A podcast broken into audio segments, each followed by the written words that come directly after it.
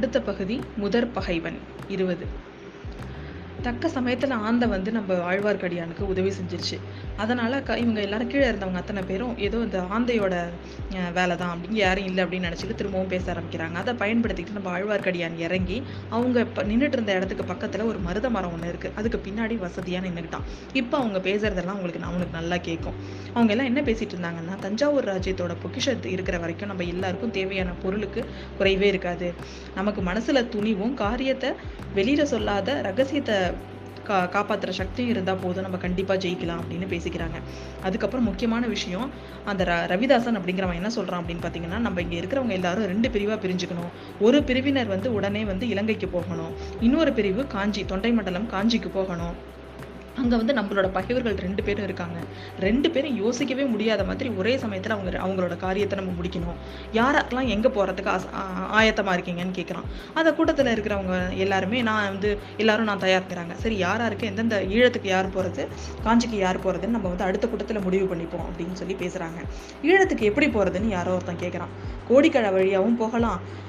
அப்புறம் வந்து ஆனால் கோடிக்கரை வரைக்கும் நம்ம போகிறது இங்கேருந்து இப்போ ரொம்ப கஷ்டம். ஏன்னா வந்து அங்கங்கே ஒற்றர்கள் பகைவர்கள்லாம் இருக்கிறாங்க.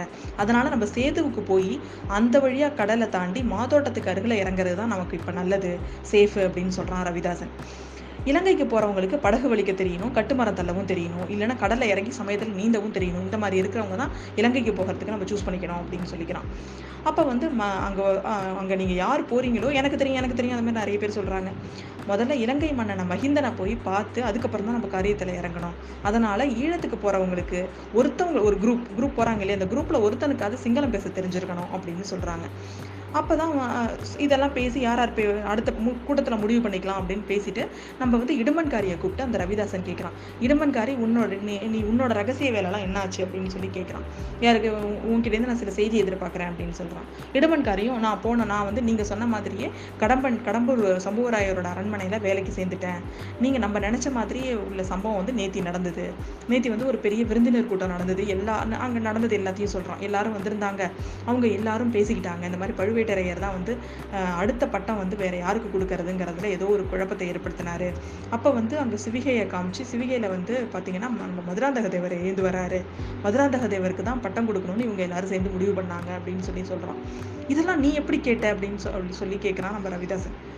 அந்த கூட்டத்திலுக்கு யாரும் வரக்கூடாதுன்னு சொல்லிட்டு என்னை காவலுக்கு நிற்க வச்சிருந்தாங்க. நான் அப்படியே உள்ள கே உள்ள பேசுனது எல்லாத்தையும் கேட்டேன். ஆனால் வந்து இதை வந்து நான் மட்டும் கேட்கல இன்னொரு ஒருத்தனும் கேட்டான். யார் அது? அப்படின்னோடனே அது முன்குடுமி வச்ச ஒரு வைஷ்ணவன். அவன் வந்து அந்த இதுலேருந்து கேட்டுட்டு இருந்தான் அப்படின்னு ஐயோ அவன் ஆழ்வார்க்கடியான் திருமலை அவன் வந்து நம்ம ஆள் கிடையாது அப்படின்னு சொல்றான் ரவிதாசன். ஆமாம் எனக்கு அது அப்புறம் தான் தெரிஞ்சுக்கிட்டேன் அப்படின்னு சொல்றான். அப்படியா எப்படி தெரிஞ்சுக்கிட்ட? அப்படின்னு கேட்குறான் நான் வந்து நம்ம எங்கள் கடம்பூர் இவர் கந்தமாறன் வந்து அவரோட சிநேகிதனும் அந்த விருந்துக்கு வந்திருந்தான். ஆனால் அவனுக்கும் அந்த கூட்டத்துக்கும் எந்த சம்மந்தமும் இல்லை. அவனை கொண்டு வந்து கொள்ளிடக்கரையில் விட்டுட்டு வர சொன்னாரு. அங்கே வந்து ஒரு குதிரையும் வாங்கி கொடுக்க சொன்னார். அதனால அவன் கூட நான் வந்திருந்தேன். அப்போ வந் வரும் பொழுது அவனை நான் தனியாக நின்றுட்டு இருந்தான் ஆழ்வார்க்கடியான் அவனும் அந்த இதை கேட்டுட்டு இருந்ததுனால ஒருவேளை நீங்கள் தான் அவனை அனுப்பியிருக்கீங்களோன்னு எனக்கு ஒரு சந்தேகம். அதனால நம்மளோட சிக்னல் அவனுக்கு செஞ்சு பார்த்தேன்.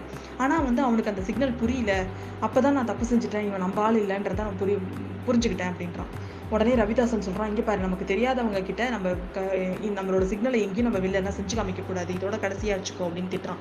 அதோட வந்து அவன் என்ன சொல்கிறான் இங்கே பாரு நமக்கு எதிரி காஞ்சியில இலங்கையில் மட்டும் இல்லை இந்த ஆழ்வார்க்கடியான் அப்படின்னு சொல்கிற இந்த திருமலை இருக்கான்ல இவன் தான் நம்மளோட பெரிய எதிரி. இவன் வந்து நம்மளோட தலைவியை தூக்கிட்டு போக பார்க்குறான் இவனை எங்கே பார்த்தீங்கன்னாலும் தயவு செஞ்சு தயவு தாட்சியமே பார்க்காம அவனை கொள்ளிடுங்க எப்படி வேணாலும் அவனை கொள்ளிடுங்க மலைக்கு கூட்டிகிட்டு போய் தள்ளிடுங்க. கழுத்தை திருவி போட்டுருங்க. குத்திடுங்க. எதை வேணாலும் பண்ணுங்க. அவனை வந்து உயிரோட விடாதீங்க. அவன் வந்து நமக்கு பெரிய எதிரி அப்படின்னா இவ்வளவு தூரம் நீங்கள் சொல்றீங்க அவன் யார் அவன்? அப்படின்னு சொல்லி கேட்குறான் எல்லாரும் கேட்குறாங்க அவன் வேற யாரும் இல்ல. முதன் மந்திரி அனிருத்த பிரம்மராயர் இருக்காருல்ல அவரோட ஒற்றன் அவனோட பெரிய ஒற்றன் தான் அவன் அப்படின்னு சொல்கிறார் அப்படின்னு அவன் சொல்றான் ரவிதாசன். இதை எல்லாத்தையும் மருத மரத்துக்கு பின்னாடியிலேருந்து கேட்டுட்டு இருந்த ஆழ்வார்க்கடியானுக்கு உடம்பெல்லாம் நடுங்க ஆரம்பிச்சிட்டு அந்த சமயம் பார்த்து மேலே காத்து வேற அடிச்சதுனால அவனுக்கு வேற தும்மல் வர தும்மல் வர மாதிரி ஆயிட்டான். அவன் எவ்வளவோ தும்மலை அடக்கி பார்த்தா ஆனாலும் முடியல. துணியில் வச்சு துணிதான்.